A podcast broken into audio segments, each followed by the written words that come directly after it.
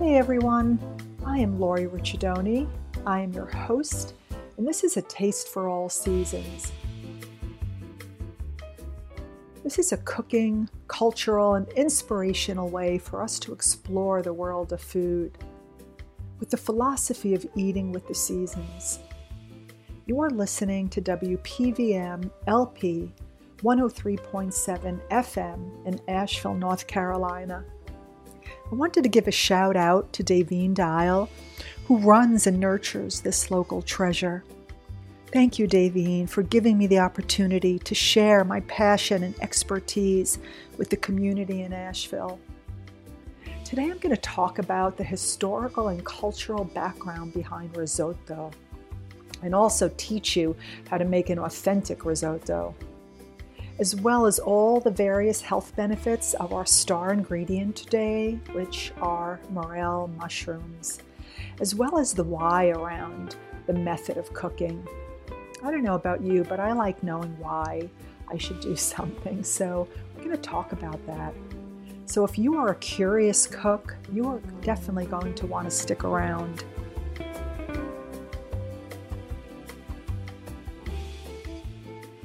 Did you know that Asheville is one of the most biodiverse plains in the world? We have over 4,000 species of plants, over 2,000 species of fungi. I mention mushrooms because morels, which are our star ingredients for our recipe today, you know how fortunate we are to live in the amazing Blue Ridge Mountains here in Asheville, which, by the way, is a city that takes their food very seriously and one of the driving forces that moved me here. This is the most gluten free friendly city I've ever been to. And as a seasonal gluten free chef and health coach, that was really what motivated me. And of course, the organic farming. There are so many farmers here that practice the principles of organic farming. And we'll talk about why it's beneficial for us to eat that way in food that was grown without chemicals and also food that's grown closer to home. Organic foods oftentimes have more beneficial nutrients, such as antioxidants, and they're really nutrient dense, much more so than their conventionally grown counterparts. So, people with allergies to foods, chemicals, or preservatives, they may find their symptoms lessen or go away when they eat only organic, uh, organically grown foods. And speaking of symptoms, how I got to be gluten free um, and a gluten free chef, I've been eating this way and cooking this way and teaching this way for about 10 years now. And I had chronic stomach aches for almost two years and headaches as well. And, you know, it's so interesting how we just can start to tolerate certain uh, things in our body that necessarily aren't favorable, but it just becomes our new reality. And it was suggested to me to stop eating wheat. So, you know, at that point, I would have really done anything. So I did. And, you know, I think it was less than a week, but I'll say a week. I think it was actually a couple of days. My stomach aches went away. Still get headaches now and again, but they're way less severe than they used to be. So, I just thought that was worth mentioning. Also, know that your food will taste better um, organically grown, especially when it's local. Growing close to home, you know, it hasn't traveled for two weeks or more than that, you know, by the time it gets to you. And this is also a wonderful way to connect with our farmers. And they love sharing information about the food that they grow. They're proud of it. So, you know, as humans, we have always connected through the gathering at the table with food at its core. And having grown up in a large Italian family, and a family of restaurateurs, and a father who was a northern Italian chef, whom, like most Italian families, we had a love affair with food. Every Sunday we gathered at my grandmother's house. It was a communal time to slow down, to nourish our bodies, to converse, to rest for a moment. If I close my eyes, I can see, smell, and taste that Sunday feast at the table. This way, of love and connection through food is what we're going to dive into. So go get a cup of tea, get cozy, and join me on this scrumptious journey through food. The Taste for All Seasons is going to air on the last Saturday of every month at 11 a.m., where we will cook our way through the seasons on WPVM LP 103.7 FM in Asheville, North Carolina. The food we eat every day matters. It can change lives. And as an integrative health coach and seasonal chef, I get to inspire new ways of using local ingredients. So, staying true to the philosophy of eating and cooking with the seasons, we will talk about our star ingredients, as I said, is the morel mushrooms, and the power and diversity of these ancient edibles.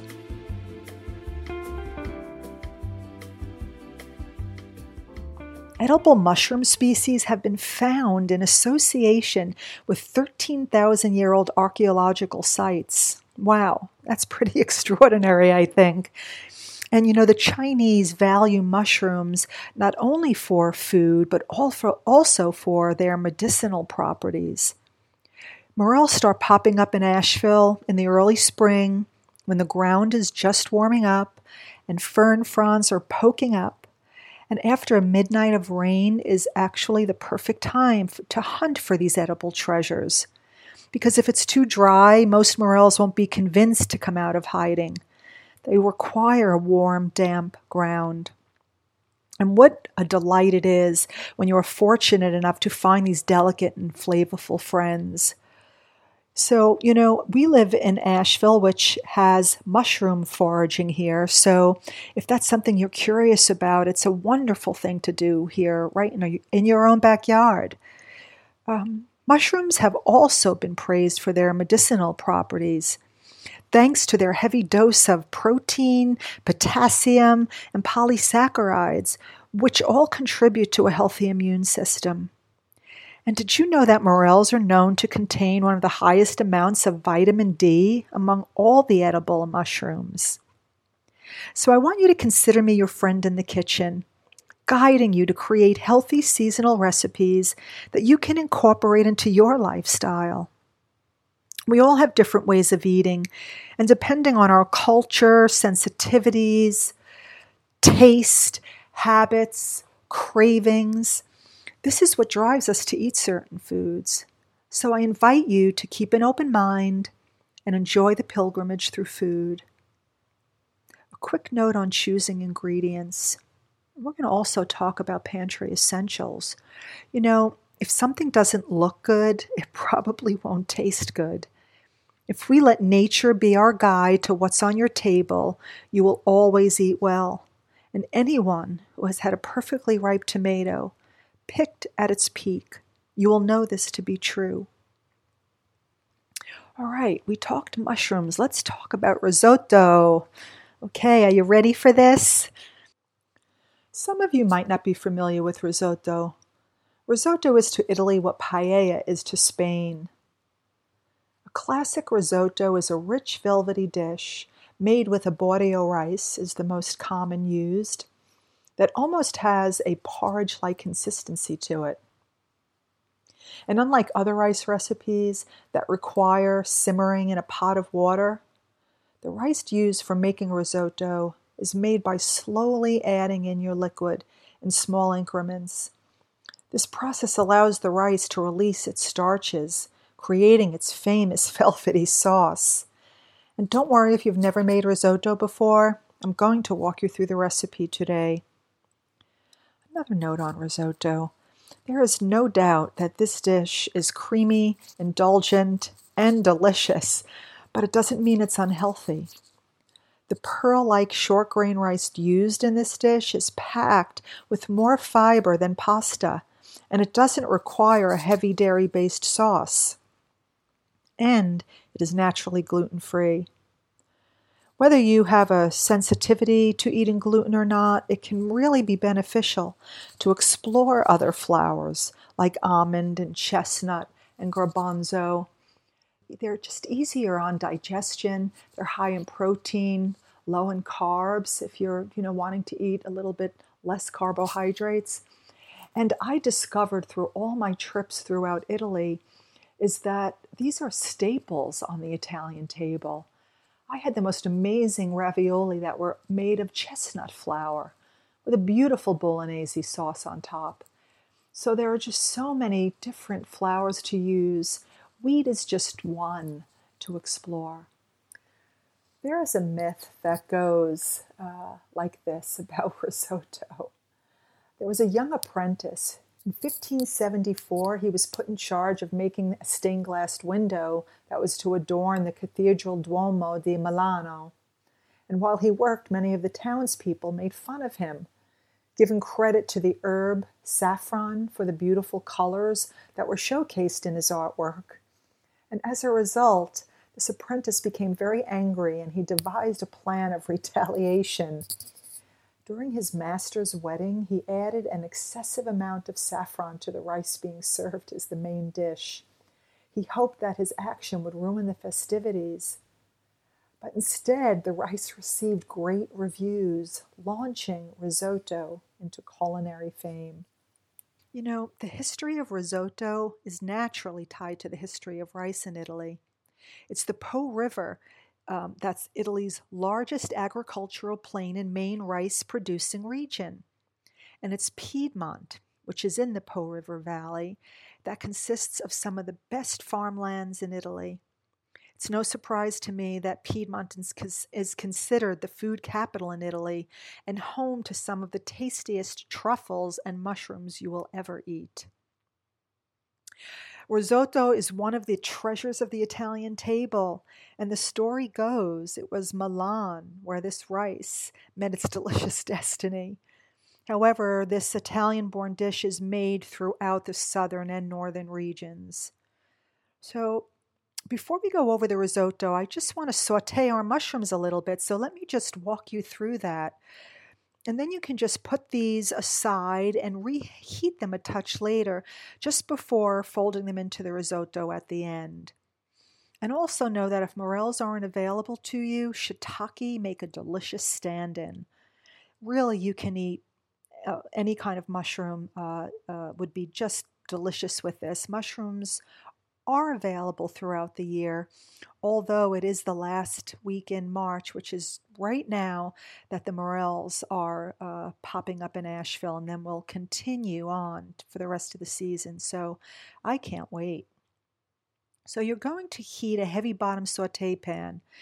And before you add your fat, which in this case is some healthy extra virgin olive oil, you want to make sure that your pan is hot. You don't want to ever add ingredients to a cold pan. So you want to heat your pan a little bit.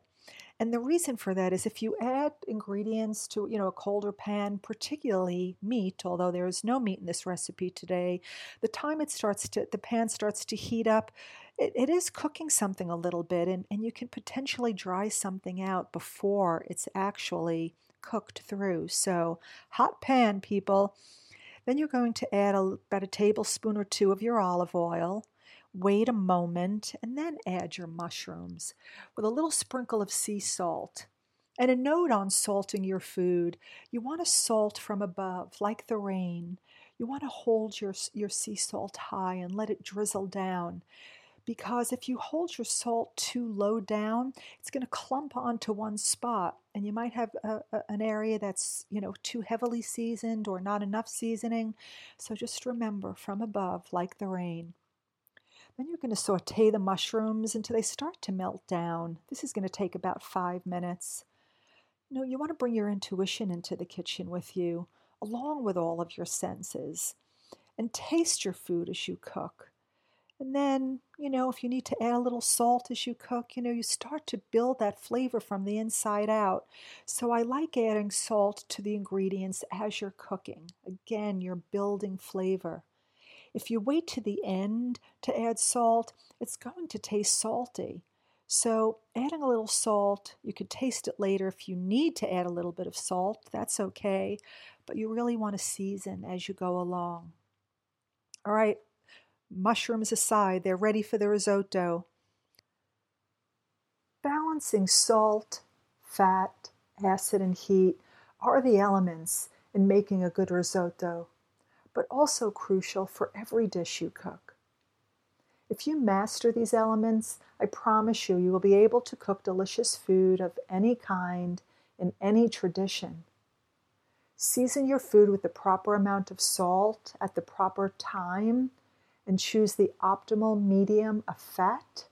In this case, it's extra virgin olive oil. And then the addition of acid, in this case, lemon for our risotto, and apply the right type of heat for the appropriate amount of time.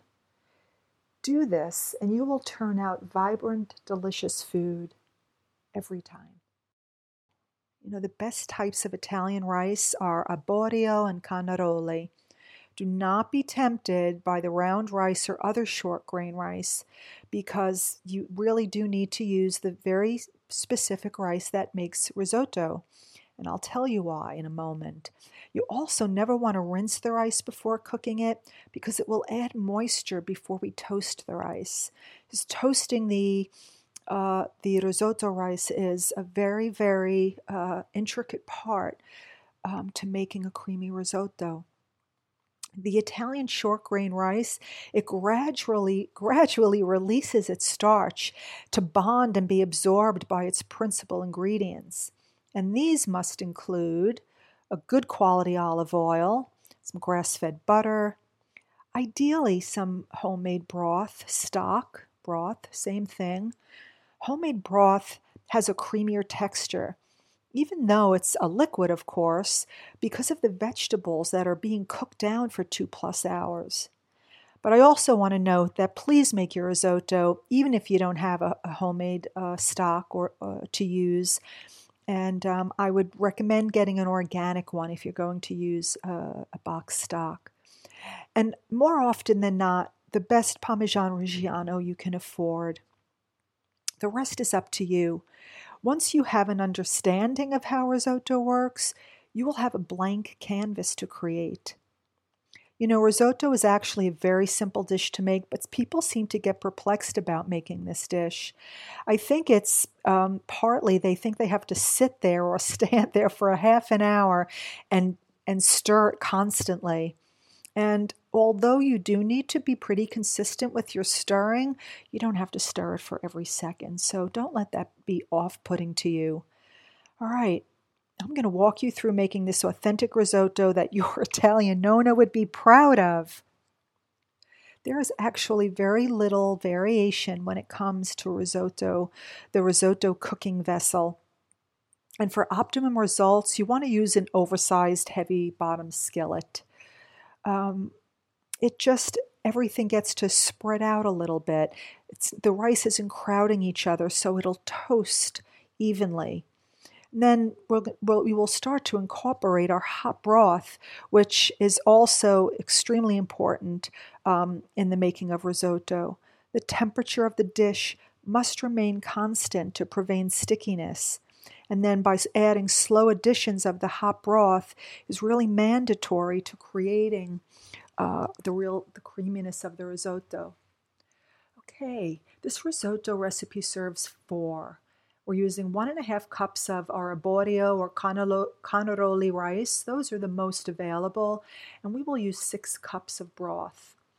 Make sure you have your broth stock sitting uh, the back burner, kind of simmering. Again, you want to keep that broth hot. So, you know, just make sure you're prepared for that and you have everything laid out. It's really great to have your ingredients laid out because then you won't forget anything. We call this mise en place in the culinary world. So, you know, just set yourself up for success. You know, I like there there are as I said, risotto is a blank canvas. I like to saute some finely chopped onions in olive oil and butter before adding the rice. What this does is it starts to build the flavor profile. Um, okay, so back up for a moment. We've added our healthy fat to the hot pan, which you were going to set on medium to low flame. I have put my chopped onions in there and I'm just going to melt them down till they're a little translucent. You don't want to brown them necessarily, you just really want to melt them down. And then I will take a little salt. Remember the rain from above. Let it trickle down onto your onions. Again, we're, we're flavoring the ingredients as we go along, building the flavor profile. So that's uh, important to remember. Then the next step, and a critical one to understand, is the toasting of the rice in hot fat. Um, and uh, grass fed butter in this case. And then the hot fat is our olive oil, which, by the way, is a very healthy fat. And you know, our brain actually needs healthy fat. I know I'm interrupting our recipe here, but our brain is made up of 60% fat, and it's an organ that really needs to be fed in a different way. So, healthy fats, olive oil is one of the healthiest fats and also easily digested um, is really, really important for, uh, for brain health. Okay, so the toasting of the rice, tostatura, we call this in Italian. This fact gets argued about a lot, but in my experience, you need to toast the rice for about five minutes. Some people say as long as 10 minutes. This process forms a crust around each kernel of rice, and the rice, which you will see, is so different in risotto. It has this little kind of uh, white opaque seal around each grain. And what this does is it seals in the starch, and then the, the slow, you know, cooking, five minutes uh, in, in, in this case, it starts to seal in the starch so that the cooking process progresses in, in, a, in a slower way and the starch is gradually released. This yields a creamy risotto. Again, this is a personal preference, so after I've toasted my rice, I add a little white wine. I mean, I am Italian after all, half a cup. Once our white wine evaporates for the most part, we're going to start adding our stock. We will start with one cup of stock. And we're going to use a wooden spoon to make this risotto. You could also use a wooden fork. I like a wooden spoon, particularly because it was my father's wooden spoon, which has to be over 50 years old and has his mojo in it. And I'm just very sentimental about it. And I know that it has stirred so many risottos and sauces, and uh, it just keeps it close to my heart. After our cup of, of stock is almost evaporated, you'll start adding the stock in half cup increments. This is going to cook the rice evenly, forming that creamy sauce around the rice. So each half a cup, when it's almost absorbed, just keep adding half a cup increments. After about 20 minutes, you want to taste your risotto. Just want to see where, where it is, if it's close. Risotto usually takes 30 minutes to make, but I think 20 minute mark is, is a good time to taste it, and it should still, it probably will still have a little bit of a crunch to it. Although you do want to have your risotto al dente, this is an important element, I think, to making an authentic risotto um, that you could serve to your Italian friends. I'm making a joke. Uh, but taste for the seasoning and see, you know, how far you are and probably we'll have another 10 minutes. But you don't want it to be too salty. Remember, we added a little bit of salt with the onions, and also remember that the Parmesan Reggiano is a salty element, so you don't want to oversalt it, but you do want to be able to taste that there is some seasoning there. So, if you're happy with that, you will turn your heat off, and now it is time to bring out the stars the mushrooms, those beautiful little morels, or whatever mushrooms that you're using. And heat off, I think I just said that. You're folding in your mushrooms, and you're also going to fold in your Parmesan Reggiano cheese. Give that a nice stir, perhaps a squeeze of lemon to brighten the dish. I put lemon on everything. Lemon is liquid sunshine, it makes everything taste better. And then finally, you will let it sit and steam with the cover on for four to five minutes. I also think adding some fresh herbs before plating just adds another brightness uh, to the dish that all fresh herbs bring. We're going to use tarragon right now.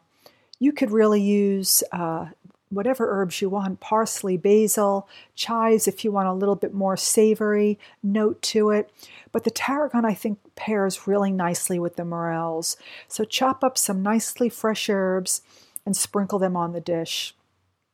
You don't want to put the herbs on when the rice is cooking or even when it's steaming for that last couple of minutes because the herbs will oxidize and they will lose their vibrant color and they will also taste differently because you're cooking them. So, you know, fresh herbs you want to keep fresh, uh, really, I think for the most part, all the time.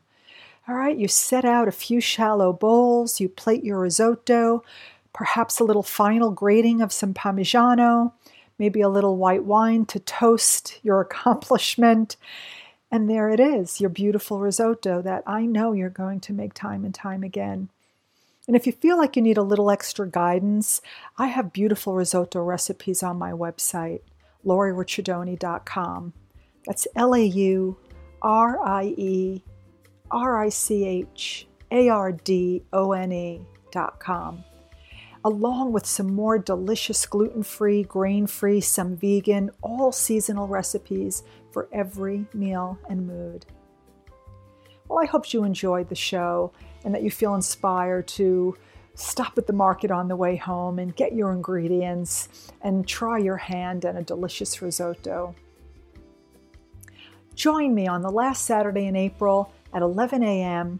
on WPVM LP 103.7 in Asheville, North Carolina, as we continue to follow the seasons in creating delicious, healthy dishes with ingredients from our very own community backyard here in Asheville. The end of April, we have asparagus and cauliflower and leeks, spring onions coming down the pipeline, and we will create a beautiful dish with these ingredients and asparagus, which have a very, very short season. They're not at the market for too long. So if you see them, definitely grab a bunch because the asparagus that you get when they are at peak season and also locally, then you'll say, oh, this is what asparagus is supposed to taste like. So I really encourage you to do that. And as a bonus, we're going to be having a conversation with a local farmer who happens to be my farmer and where I get my delicious greens from. I want to take a moment and say, for many of us, budget is a necessity when planning meals. And just know that eating a mostly plant based diet is cost effective, especially when you're getting your ingredients right in your own backyard from your local farmer. I'd also like to leave you with a few pantry essentials that will create some easy, affordable weeknight meals with lots of flavor. I always have these staples in my home kitchen, and these are the basic elements to create delicious food. Some lemons, I, will have a bag of lemons, a good chunk of Parmesan Reggiano or Pecorino, which is a little bit more cost effective, some beautiful Mediterranean sea salt. A note on salt I have I have a couple of salts in my in my kitchen, but I use the same sea salt for cooking because I know what it's going to do. I know the flavor profile it's going to give me. So there's no guessing. And I think that's really important and also I think can build the confidence in the kitchen. And then let's not forget our stock. A few quarts of stock in the freezer, where on a Sunday afternoon when you're home with the family, you can chop up some veggies, a gallon of water, bring it to a boil, throw a couple of bay leaves and some peppercorns in there, some fresh parsley, simmer it for two hours. Break it up into quart containers and keep it in the freezer, and you will always have soups and risottos and so many other dishes right at your fingertips. I would like to leave you with a final thought food for thought. Anyone can learn how to cook when you understand how to balance salt, fat, acid, and heat. And if for some reason your dish doesn't turn out the way you would have liked it to, you can always try again tomorrow. Until next time, buon appetito.